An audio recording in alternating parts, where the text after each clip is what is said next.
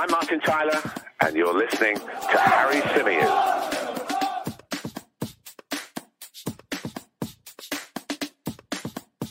Let's take that off. Here we go. Can you see me? Can you hear me now? How about now? Give me a thumbs up in the chat. Oh, so, so sorry. I don't know what happened there. My computer went all funny. Um, is there still no sound? Let's see what you guys are saying in the live chat. There we go. Here we are. Here we are. Here we are. Uh, as I say, don't know what happened there. Not the way I'd like to start a show. But anyway, let's start from the beginning.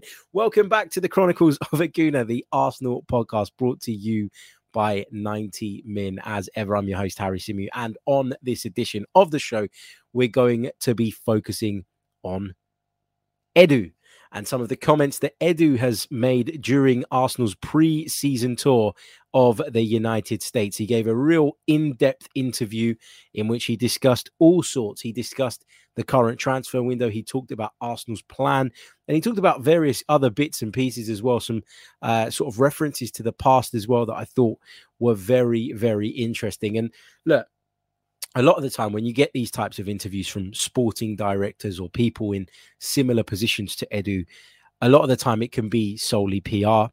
A lot of the time it can be, um, you know, a, a bit of fluff. You know, there'll always be a little bit of fluff in these types of interviews, but maybe more fluff than anything else. Whereas I felt that this interview had real, real substance. And one of the good things about Edu, in my opinion, is that he seems to have this ability to communicate really, really well. And I think as fans, I don't think we should know everything. I don't think we should ever be in a position where we know everything. I think that is detrimental. I, I think that clubs should be doing their business quietly and behind the scenes and, you know, going about their work in, in the most discreet way possible. But I think as fans, if we're expected to buy into something, if we're expected to be on board with something, we do need some of that clarity.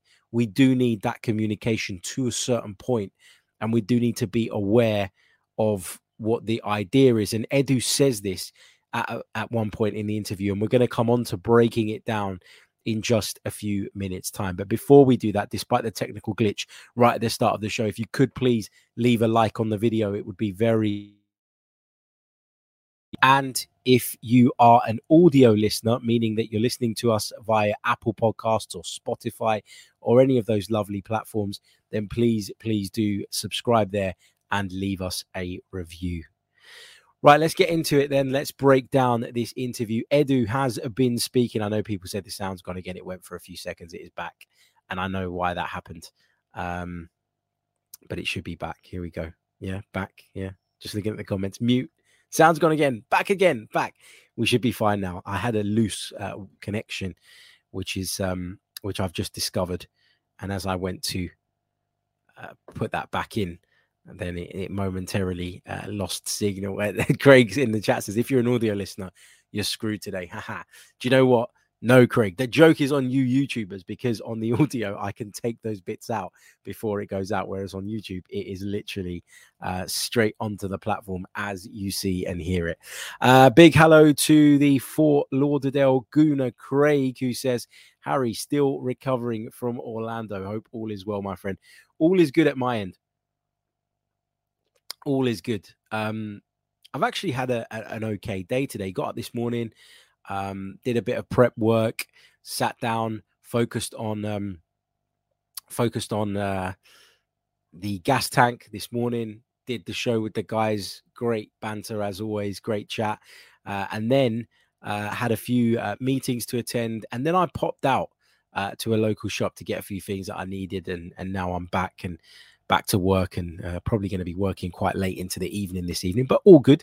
Can't complain. I will be on Tom Canton's channel a little bit later on. He's got a really good lineup uh, on that show. I think that's live at six p.m. U K time. If it's not too late by the time you watch or listen to this, please do come over and join us on there as well.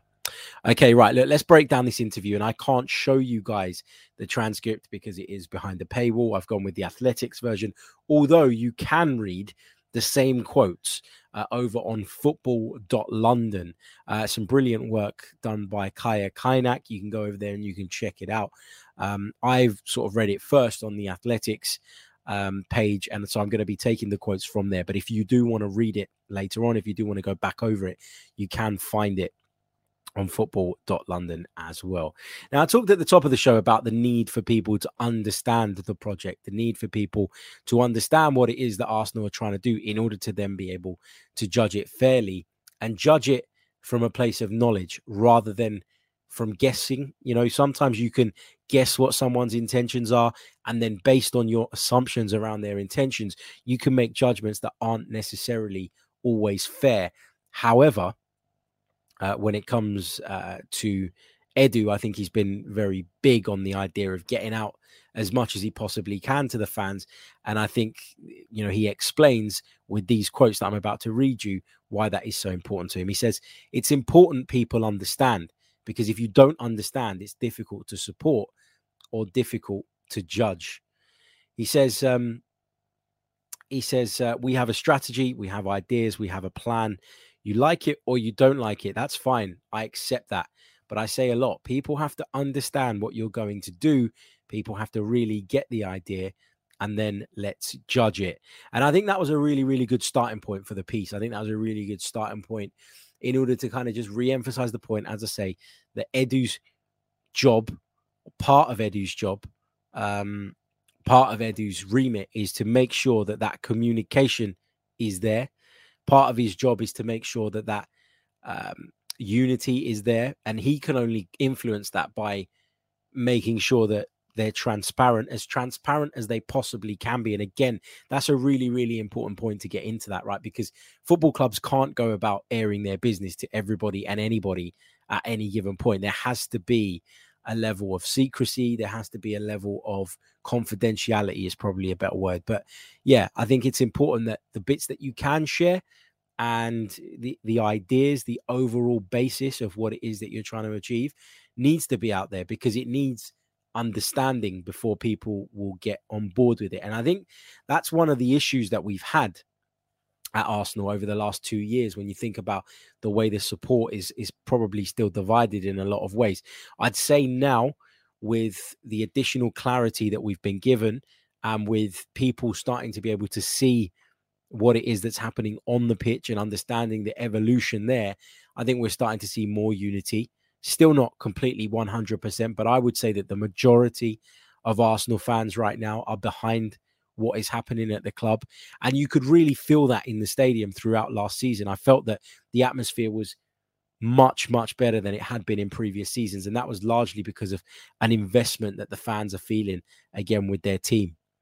So Edu was asked about when the club began implementing the current strategy. And, and he was very blunt and open about this. And I, I you know, this bit kind of gave me a little bit of confidence in that when I was quite critical of Unai Emery and when I was quite critical of the direction the club was going at that point, and people were on my back about it and, and very critical of me as a result, it gives me confidence, or not, not confidence, but uh, look, let me be honest, it gives me a tiny little bit of satisfaction to know that it wasn't just me that saw it that way. Obviously, the club saw it that way in the end, and hence why they moved Unai Emery on.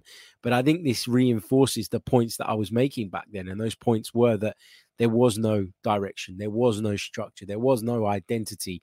And we were moving into, you know, an unknown direction at the end of the day. This is what Edu had to say. He said, "With all due respect, the plan started really when we decided to change Unai Emery.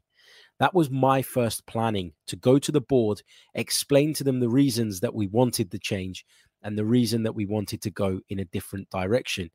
The idea behind it was to have a coach with a very clear idea, a very clear plan, very clear structure, how he wants to play. And from that, we could build something together. If you have a coach and it's difficult to read how he plays," which is exactly what I was saying about Unai Emery all the time, in terms of system, characteristics, et cetera, Edu says it makes our life super complicated. And then we make a lot of mistakes on recruitment because we don't really understand, and it's not easy to find the right player for the right system for the right coach." So Edu highlighting the point that with Unai Emery, people within the club were struggling to understand which direction he was taking the team. People were struggling to understand where it was that we were going. And I like the fact that Edu took it upon himself and went, yeah, I think we need change. You know, that gives me confidence that the person in the sporting director role, technical director role, whatever you want to call it, is, is keeping his ear close to the ground, is understanding of what's going on, and has a football knowledge.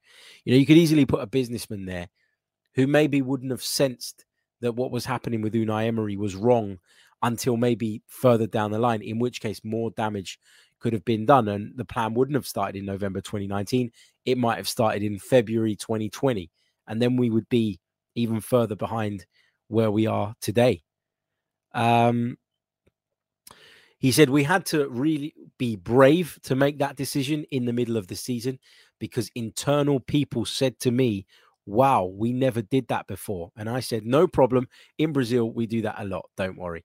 He then went on to say, look, of course, I'm I'm joking. Uh, but he says, but if you've already diagnosed it's not our plan, then you need to change as soon as possible. Or all you do is postpone, postpone, postpone. And in football, sometimes a decision has to be made quickly. It hurts. It's challenging, but it has to be done. So an acceptance within the football club, an acceptance on the part of Edu that the appointment of Unai Emery, although in the short term seemed a decent idea, you know, we did get to the Europa League final under the Spaniard. We did miss out on the Champions League very narrowly in terms of the Premier League. But overall, there was an acceptance and an understanding that, yeah, maybe the short-term impact was that we were competitive, but ultimately it became clearer and clearer that maybe Unai Emery himself, in terms of the direction he wanted to take the team, was a little bit lost.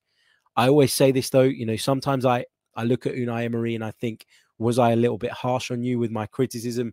Was some of it unfair? Was some of it unjust? I think the criticism was valid, but I don't think he was helped by the club.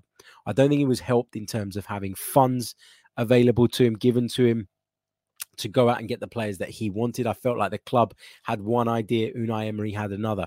And I always reference these particular examples, but they are, um, you know, they are good examples. You know, he didn't want Nicolas Pepe first and foremost. He wanted Wilfred Zaha, but the club made the decision to move for Pepe. We know that he was interested in, for example, the likes of Steven Nzonzi in midfield, and Arsenal went out and got Lucas Torreira, who was miles apart from Nzonzi in terms of the player profile, in terms of what the manager was looking for. But for me, reading this and seeing it today, and enough time has passed now, the dust has now settled that you can speak about this. Um, but what we what we gather from it and what we understand now is that Edu in particular was concerned by the lack of direction and therefore made his case that a change needed to be made. And Adam says in the chat, um, good point there, Harry, on the football director slash business person point. Look at the mess United have got themselves in with Ed Woodward taking football decisions as a businessman. Exactly. And listen, to be a football man, you don't necessarily have to have been a World Cup winner or played at the highest necessary level. You know, you think about Arsene Wenger, certainly a football man. Jose Mourinho, certainly a football man. They didn't have the best uh, sort of playing careers. But what you would say is, you know, it needs to be someone with that base knowledge of the game and who is close with everybody, who has the relationships with everybody within the club, the players, the staff, and can almost sense when things are moving in the wrong direction. And I think Edu kind of hints that, you know, in his position, in his role, he understood that actually all wasn't well and something needed to be done. So I thought that bit was was really, really interesting. Um, he then was asked about, you know, the decision to appoint Mikel Arteta. And we've all seen these, um, you know, these quotes before or something to this effect. I'll just quickly run through it. He says, when I met Mikel, I went to his house and we had a great relationship straight away. Uh, we had conversations, there were ideas, et cetera. And then I saw that he has a plan, a football plan, the style, the players, the characteristics, very technical points on how he wants to play, people inside or external, how we're going to press. A lot of technical stuff. And he showed me he has a very clear idea of how he wants to play football, which again helps us to make decisions. Now he's going to make this club's life easier. Then I gave to the club a five-year plan. There we go. It's a five-year plan. So when people are kind of jumping up and down, losing their minds and saying, oh, he should be sacked now, the club have a five-year plan. And we've had, what, two and a half seasons of that five-year plan so far. So we're, you know, more than halfway through it, uh, but we're still not where we want to be. But Edu said, guys, by the twenty twenty-two twenty-three season, we're going to be much better. We have to be patient. It would be impossible to take everybody out and put everybody in. We need a process to do that. We need good decisions. We need to be brave. And we're going to face some difficult moments with players, agents, et cetera. But that is the plan. Interesting that it was mapped out by the football club as a five-year plan. Now, some of the questionable decisions that have been made since Mikel Arteta and Edu were calling the shots. And I know that with David Luiz, I don't think he was brought to the club under Mikel Arteta, but he did have a contract extended. Um, it, some of the questionable decisions were the decisions to sign both David Luiz and, of course, uh, Willian. Um, here's what Edu had to say when asked about that. He said, we presented to the board our plans. We received a lot of good messages. And then during that journey, during that two years, David Luiz and Willian were the players which we considered at that moment, the players to help us maintain the short term in the good level. Right or wrong, that was the idea, because I'd say Willian free. Wow. If he's feeling well, he's going to help us for short periods. David Luiz with his experience and knowledge of the Premier League. Okay, again, for short periods, maybe for the process, he's going to help us. Sometimes it works, sometimes it doesn't work, but the idea was there. And this is really, really important to note, right? I don't think there is a technical director in football. There isn't a football person in the world who has never got a single decision wrong. And what I'm very pleased to say is that over the course of Edu and Arteta working together as, as a kind of duo, I think we've seen more positives in terms of recruits than negatives. Have there been bad ones? Yeah, you know, that's two. You know, the David Luiz one, you know, we really, really struggled, obviously, because, um, you know, in the second season, we were too reliant on David Luiz. I thought the second season that Mikel was here, I'm talking about, I thought we were too reliant on David Luiz.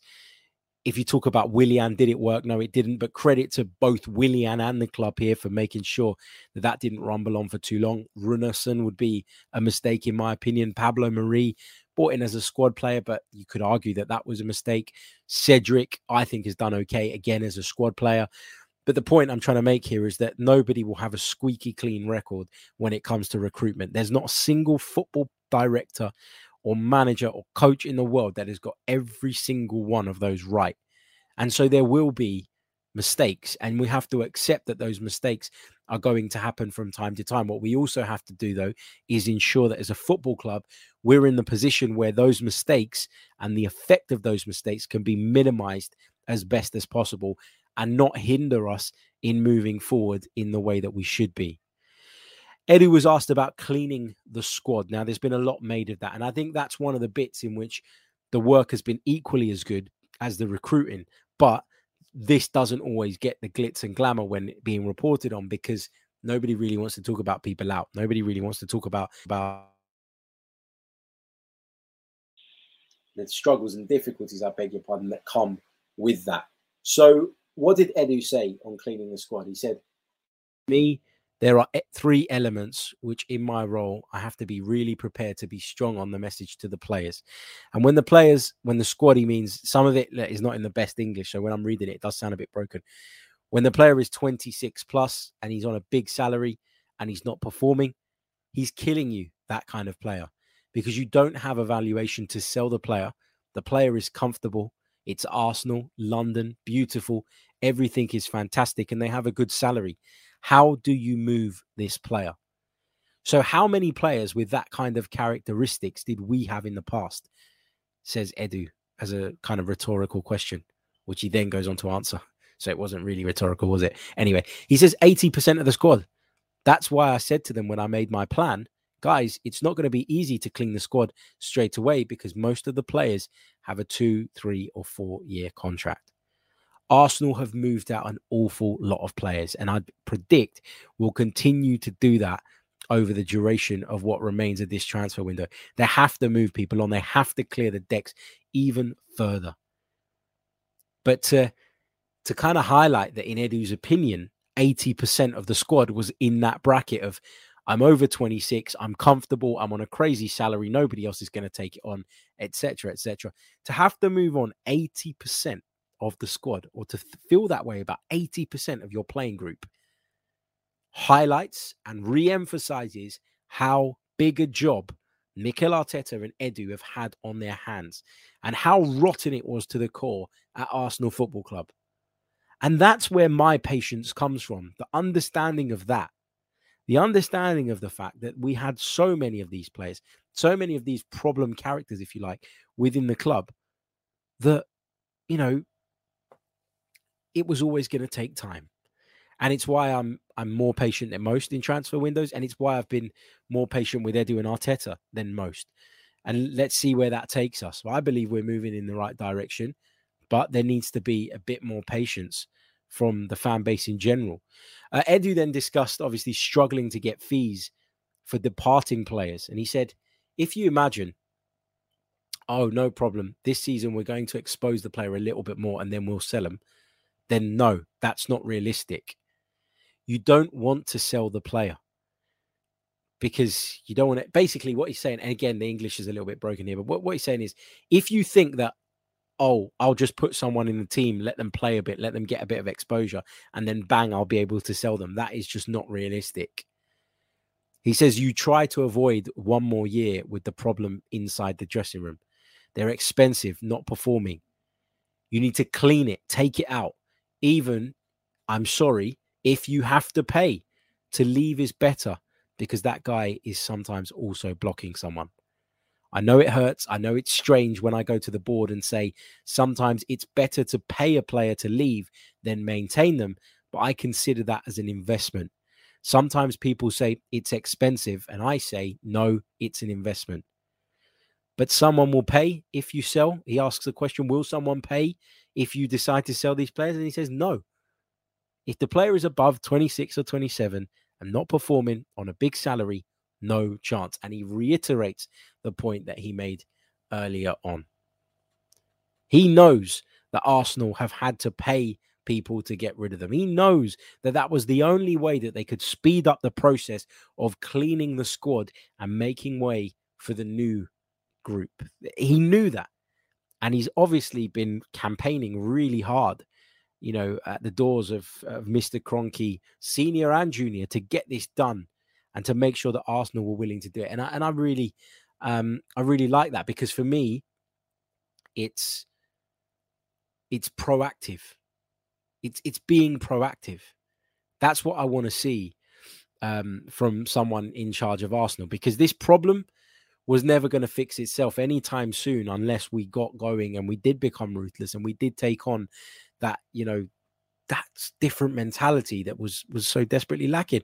But he does say that, you know, of course, we're not looking to continue that cycle. You know, we're not looking to continue operating that way. But unfortunately, we ha- kind of have to deal with the problems that we've got. And he says, you know, tell me how many players in the squad we have with those negative characteristics today.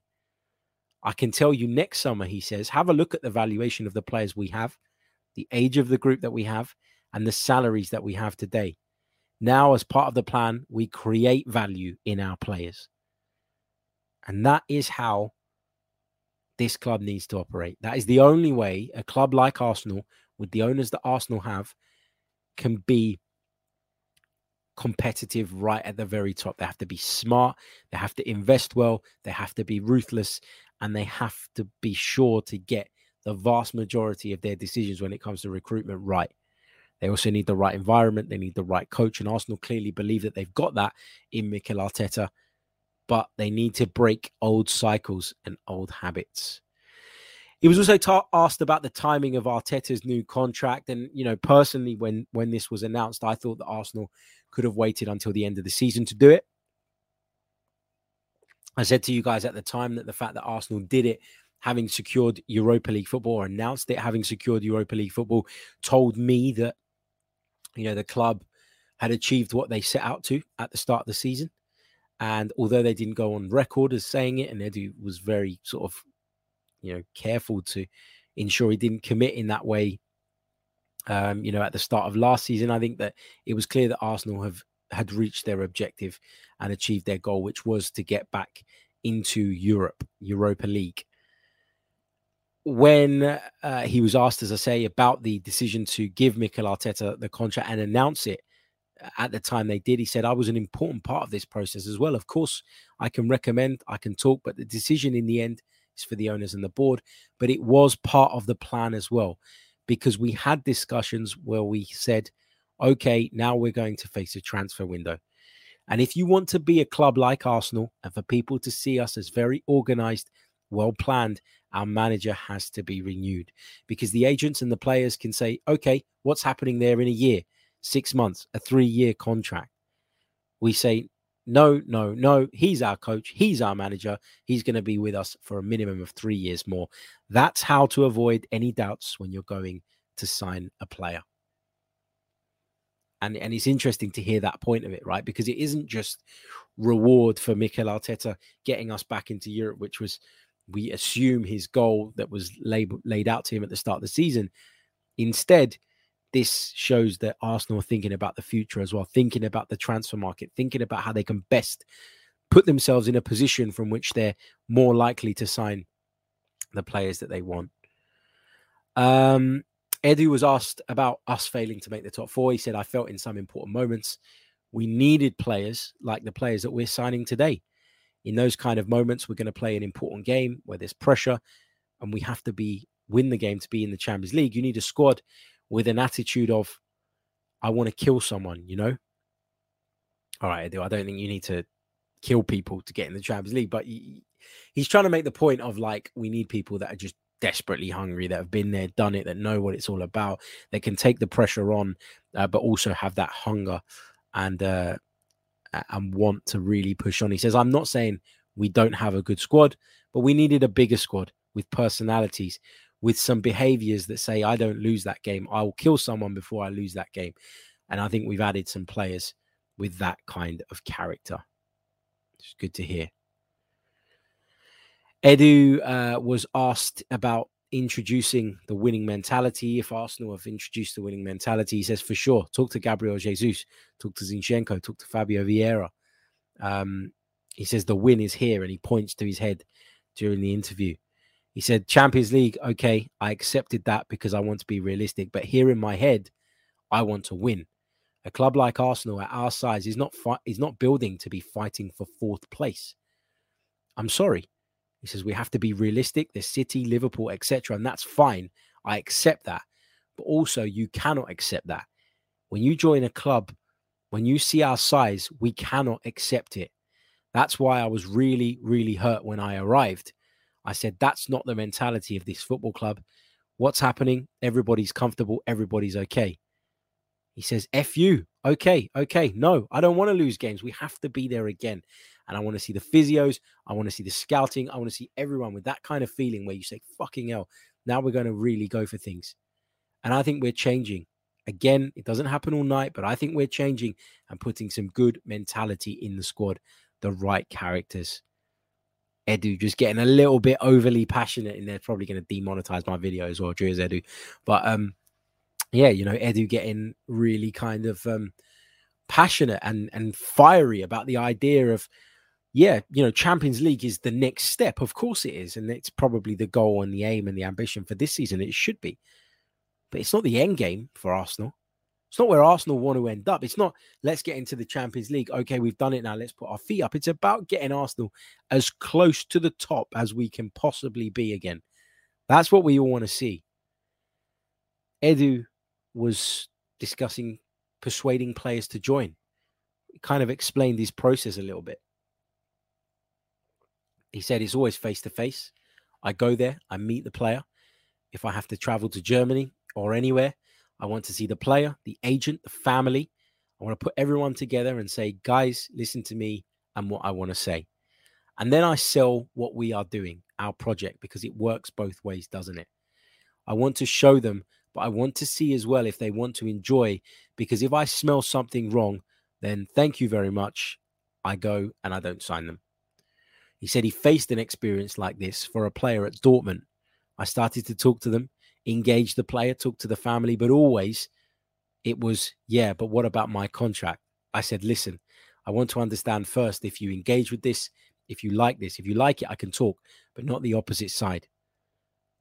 He said, the player said, oh no, let's talk about money. No, no, no, no, no. And one day I said to the agent, guys, thank you very much. It's not what I want to do. Boom. So Edu taking the time to try and understand the character first, understanding whether they are engaged in this project or not. And um, and I think this is uh, this is the right way to do things. I really, really do. Um, he was talked about. He, he he spoke about kind of his style and his communication style, and he said, you know, um, I've always been like this, even when I was a player. You can't avoid conflict in football, but I always tried to work out how to manage that conflict. He said Arsene Wenger was a very good human. Um, I learned a lot from him. He put a lot in place that maybe people didn't see. He really tried to look after you and your family. He was always very focused on taking care of people, and I like that. Um, he also talked a little bit about Gabriel Jesus. He said, I work with Gabriel as well for the national team. I know him. I know his family. I know everyone, and that's why I decided to go there and talk to the family. I said to him one thing, which his agent said was really nice. I said, Gabriel, I'm here to try and sign you, but not the Gabriel from this season.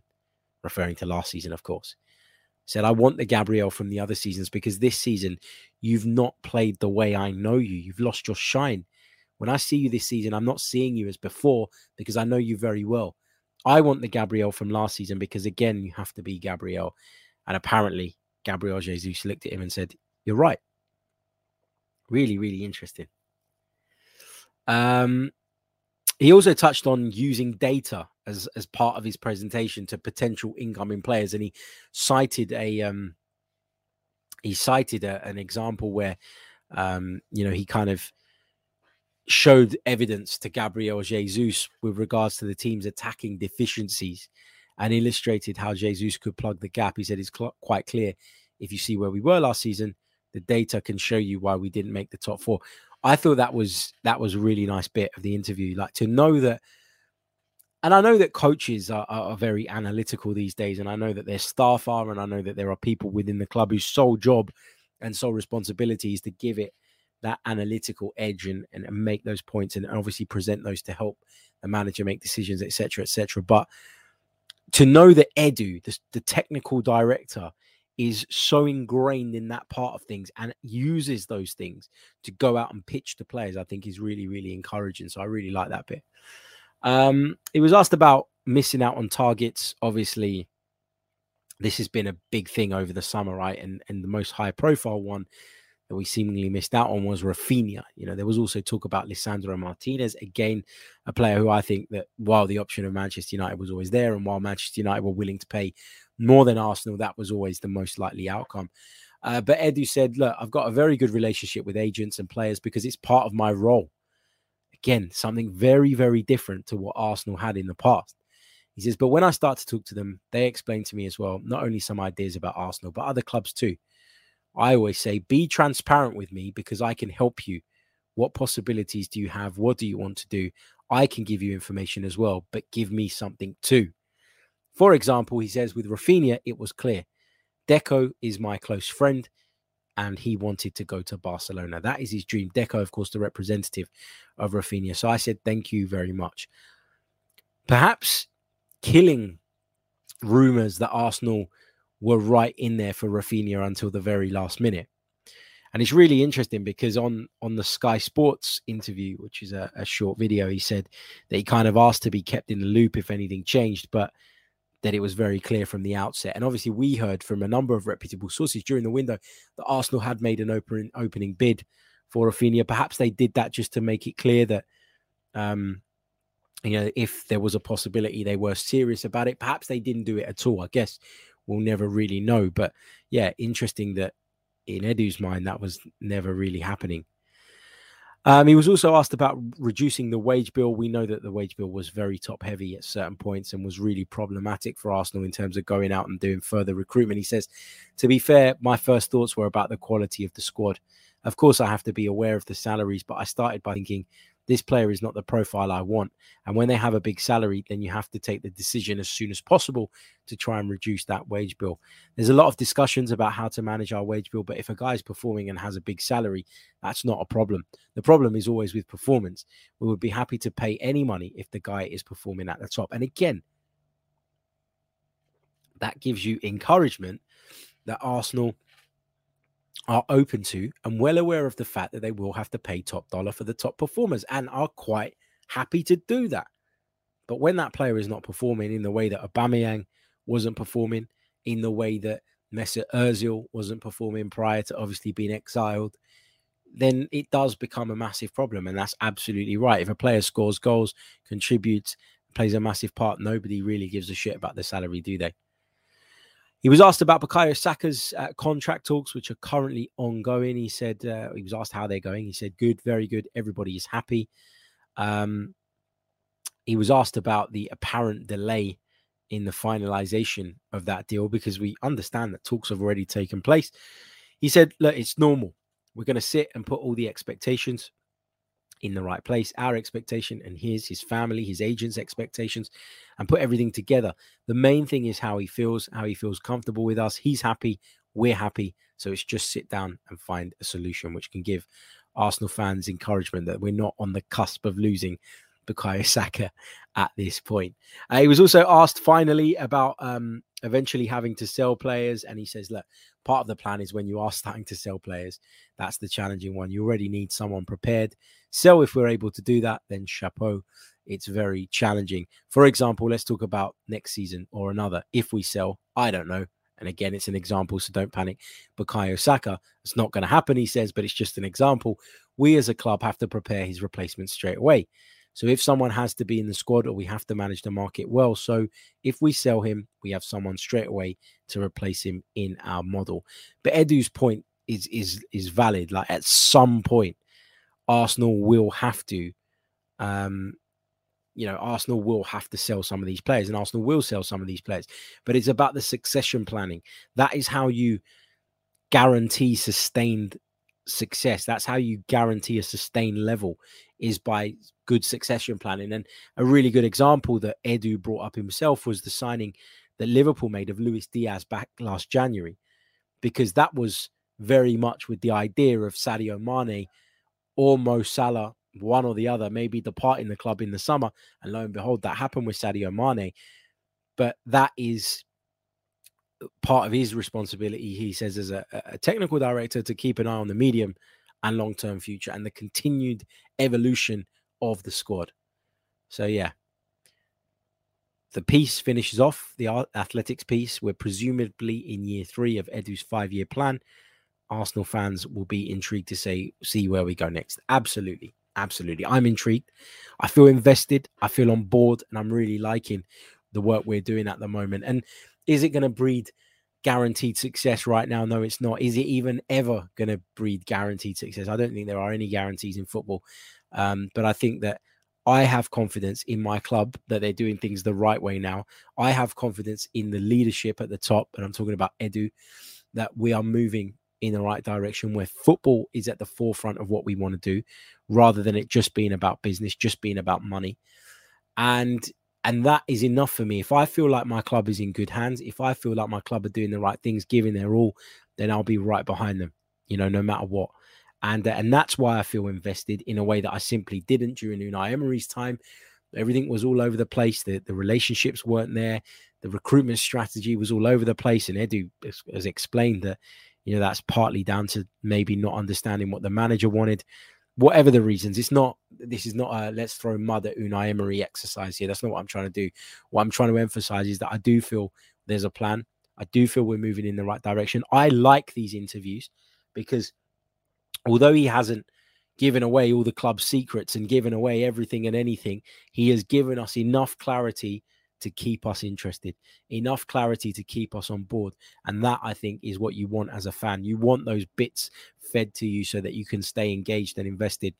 But also, a sensible fan understands and recognizes that they can't tell you everything all of the time. But yeah, like, for example, you know, you couldn't really say that about Unai Emery when he was in charge of the club, could you? Like, it would just have been detrimental and, and not fair as well. It, it would have been a mess. So I think that this is... Beg your pardon, sneeze is catching me. I think that this is exactly what we need and want as Arsenal fans, and and I'm happy that we're getting it uh, from time to time now. You know, he outlaid what we were looking to do last season at the start of the season. I thought that was helpful in getting us on board and helping us understand what the plan was, what the goal was, even if he didn't say it. um, sort of clearly. And again, he's done that again, um, sort of leading into the new season a couple of weeks before, which I think is um, is great. So, yeah, I know there's a lot of reading of quotes that you might have already read in this episode, but I like to do that as I'm going through it because it helps me process what was said. And then I can give you guys my thoughts, hopefully in the most articulate way possible. So, yeah, um, thank you all, uh, of course, for bearing with me uh, during the duration of that. Look, we're going to do ten more minutes on this uh, edition of the show. So I want you guys to fill up the chat box with your questions and your thoughts, and I'll take as many of those as I possibly can in that allotted time. Uh, going to take a very short pause, though, before we do that. Hello and welcome back to the Chronicles of a Gunner. Okay, let's go over to the live chat box and see what you guys are saying, what you guys are thinking in response to that Edu interview. Uh, just a quick reminder, though, while you're doing that, while I'm waiting for some of you guys to get your questions in, please do uh, leave a like on the video. There's over six hundred of you watching us right now across the multiple platforms. So if we could get the likes up to three hundred, that would be amazing. Uh, please, please do. Um, Okay, let's see uh, what you guys are saying. Um, Architectus Duck says, fans can now stop lazily analysing Arteta as an experienced manager. He smashed Tuchel four nil and four two in the last two meetings. Look, I see, I, I do think that the inexperience part has let Mikel Arteta down at points, right? I, I think it has. I think that's undeniable. And I think it would be completely unfair to say, no, it's never at any point in his Arsenal career so far been an issue. But what I would say is that once you decide and take a decision to embark on such a process, you have to understand that that is going to bite you at some point. And it's weighing up the risk versus the reward. And clearly Arsenal feel that the upside is far more than the downside. So I don't think we should shy away from saying it that's, or, or highlighting that it has been a problem. But at the same time, it shouldn't be the basis upon which we judge the process, if you like. Uh, Amira says, uh, hi, Harry, don't think I've seen another club's director of football speak so frequently about transfers like we do. Is it just me, or do you think there's a reason behind it? No complaints, though. I love the transparency. I think it's a bit of P R. I think it is. I think that the club need to do that, as I've as I've kind of already touched on, in order to keep that engagement level as high as it possibly can be between the club and the fans. I think that's imperative. And I think that Edu really hit the nail on the head at the start of the interview when he said, for you to judge something, for you to support something, for you to understand something, you need to know what it is that you're being asked to understand and what it is that you're judging. And if you understand, um, you know, those those things, then then obviously you're in a better place and a much more educated place to uh, to make those judgments from. Uh, Dimitri says, Harry, you should do some content with Rory Jennings. Would be interesting. Uh, Rory's a good friend, and, and I would love to sit down and discuss some of this stuff with Rory. Um, maybe we can make it happen. Maybe I'll drop him a little message uh, a little bit later on. Um, P. Trim says, Harry, you offered a sober analysis of Edu's interview. We have a bit more clarity about our strategy going forward. As a fan, it sounds sober to me. I'm interested. I'm in, I beg your pardon, appreciative. Uh, Panos says, uh, do you think if we don't sign any more players, this will be enough to cook something up this season? If I'm being honest, I, I still think we need at least one more. I'd like two. I said that I expected two prior to Zinchenko. We've got one of those two. So in terms of what I expect, I still only expect one more to come in. But I'd quite like to see us bring in two. But I do think we're a little bit hamstrung right now by the, the players that we can't move out.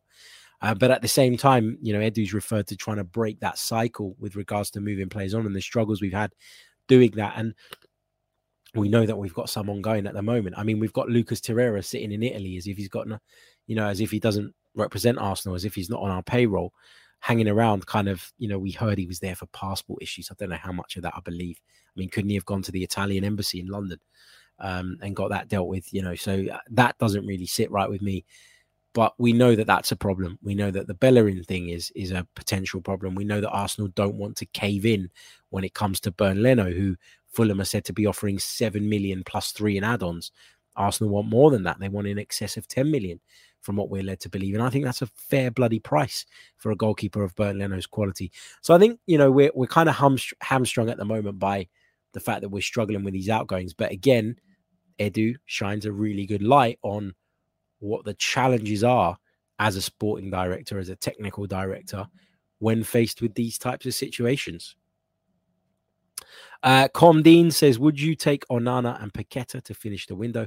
Paqueta would be able to play false nine, letting Gabriel Nketiah play wide to cover for Saka. I don't really know a lot about Onana, first of all, so I don't really want to kind of give too much of an opinion on that one way or the other, because it would be based purely on what I've read a couple of times. I don't know a lot about the player at all. As for Paqueta, who I've done a little bit more uh, research on and, and sort of looked into a little bit deeper when those links first emerged, I think it'd be a good addition. But Edu said the other day that although he likes the player, um, Arsenal are not there at the moment. They haven't, you know, made any approach. So whether that changes between now and uh, and the end of the window, I don't know. Uh, we'll have to see. Uh, Steven says, are fans going to accept that there is a process after reading this? Well, I, they won't be. You know, they won't be, because we've got this massive, massive problem in the Arsenal fan base, right, where where people... I think particularly people who go really big one way or the other almost don't want to admit that they were wrong. And I think that's, I don't think that's the way to be in life, right? You know, I was very strong on my opinion about Unai Emery. I believe that I was proved right in the end.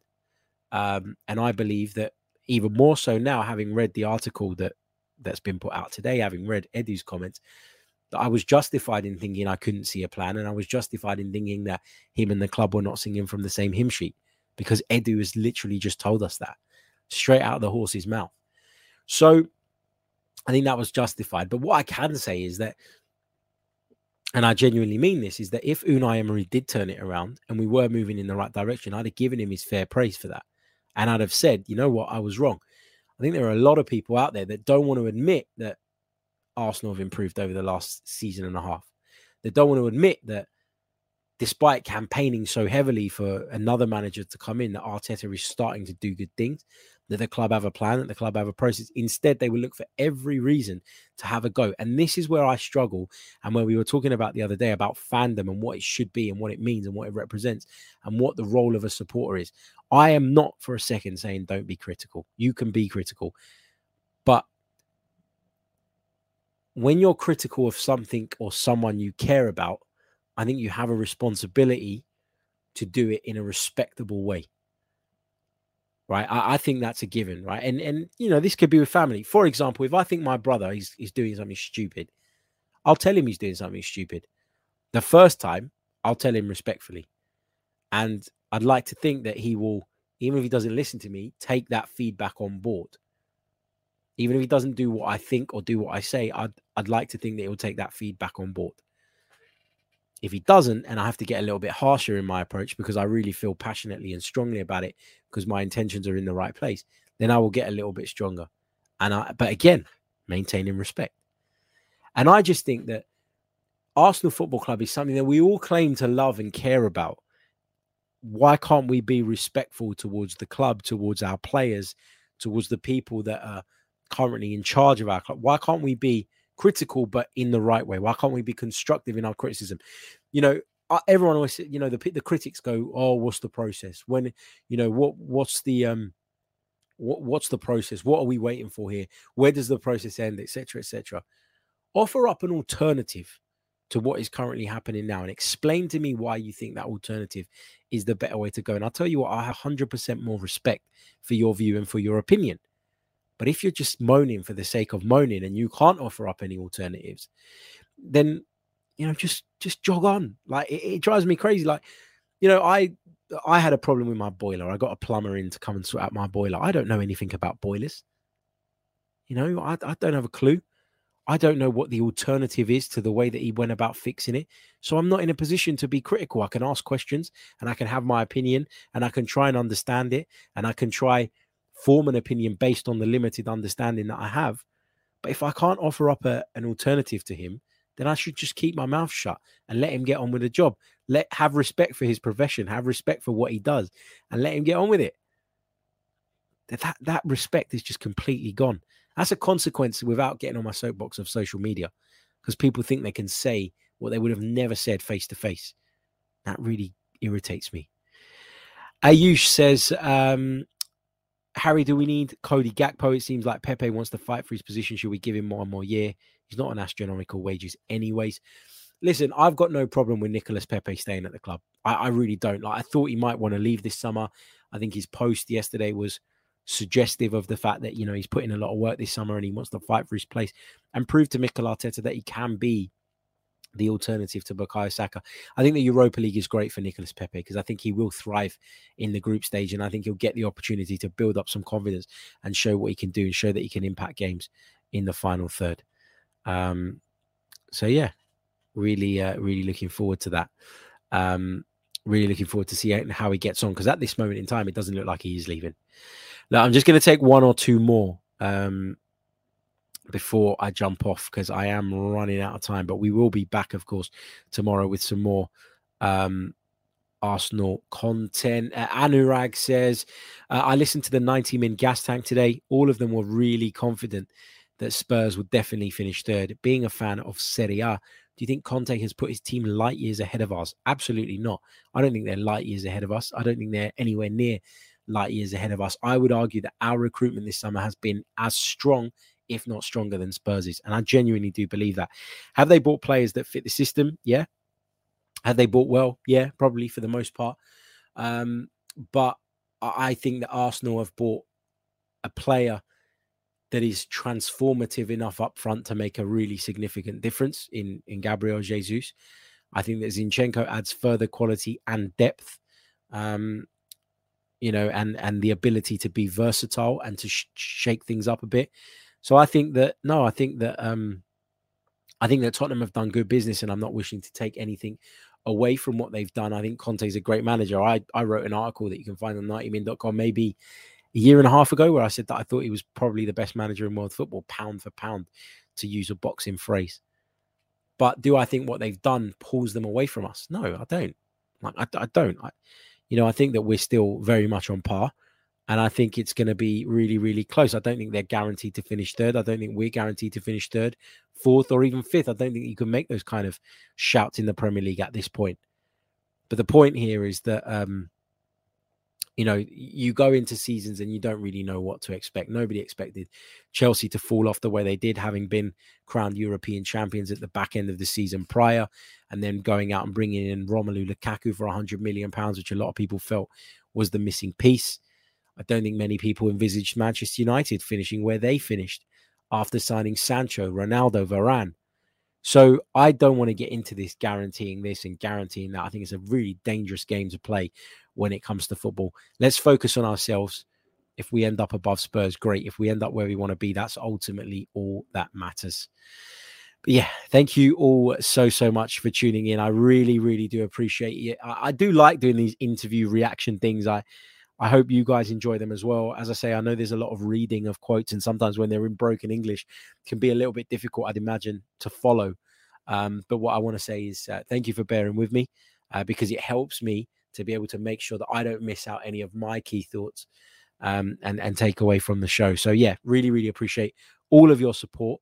Uh, we'll be back tomorrow with some more Arsenal content. You can catch me at six p.m. live on Tom Canton's channel as well. But until next time, take care of yourselves and uh, up the Arsenal. I'm Martin Tyler, and you're listening to Harry Symeou.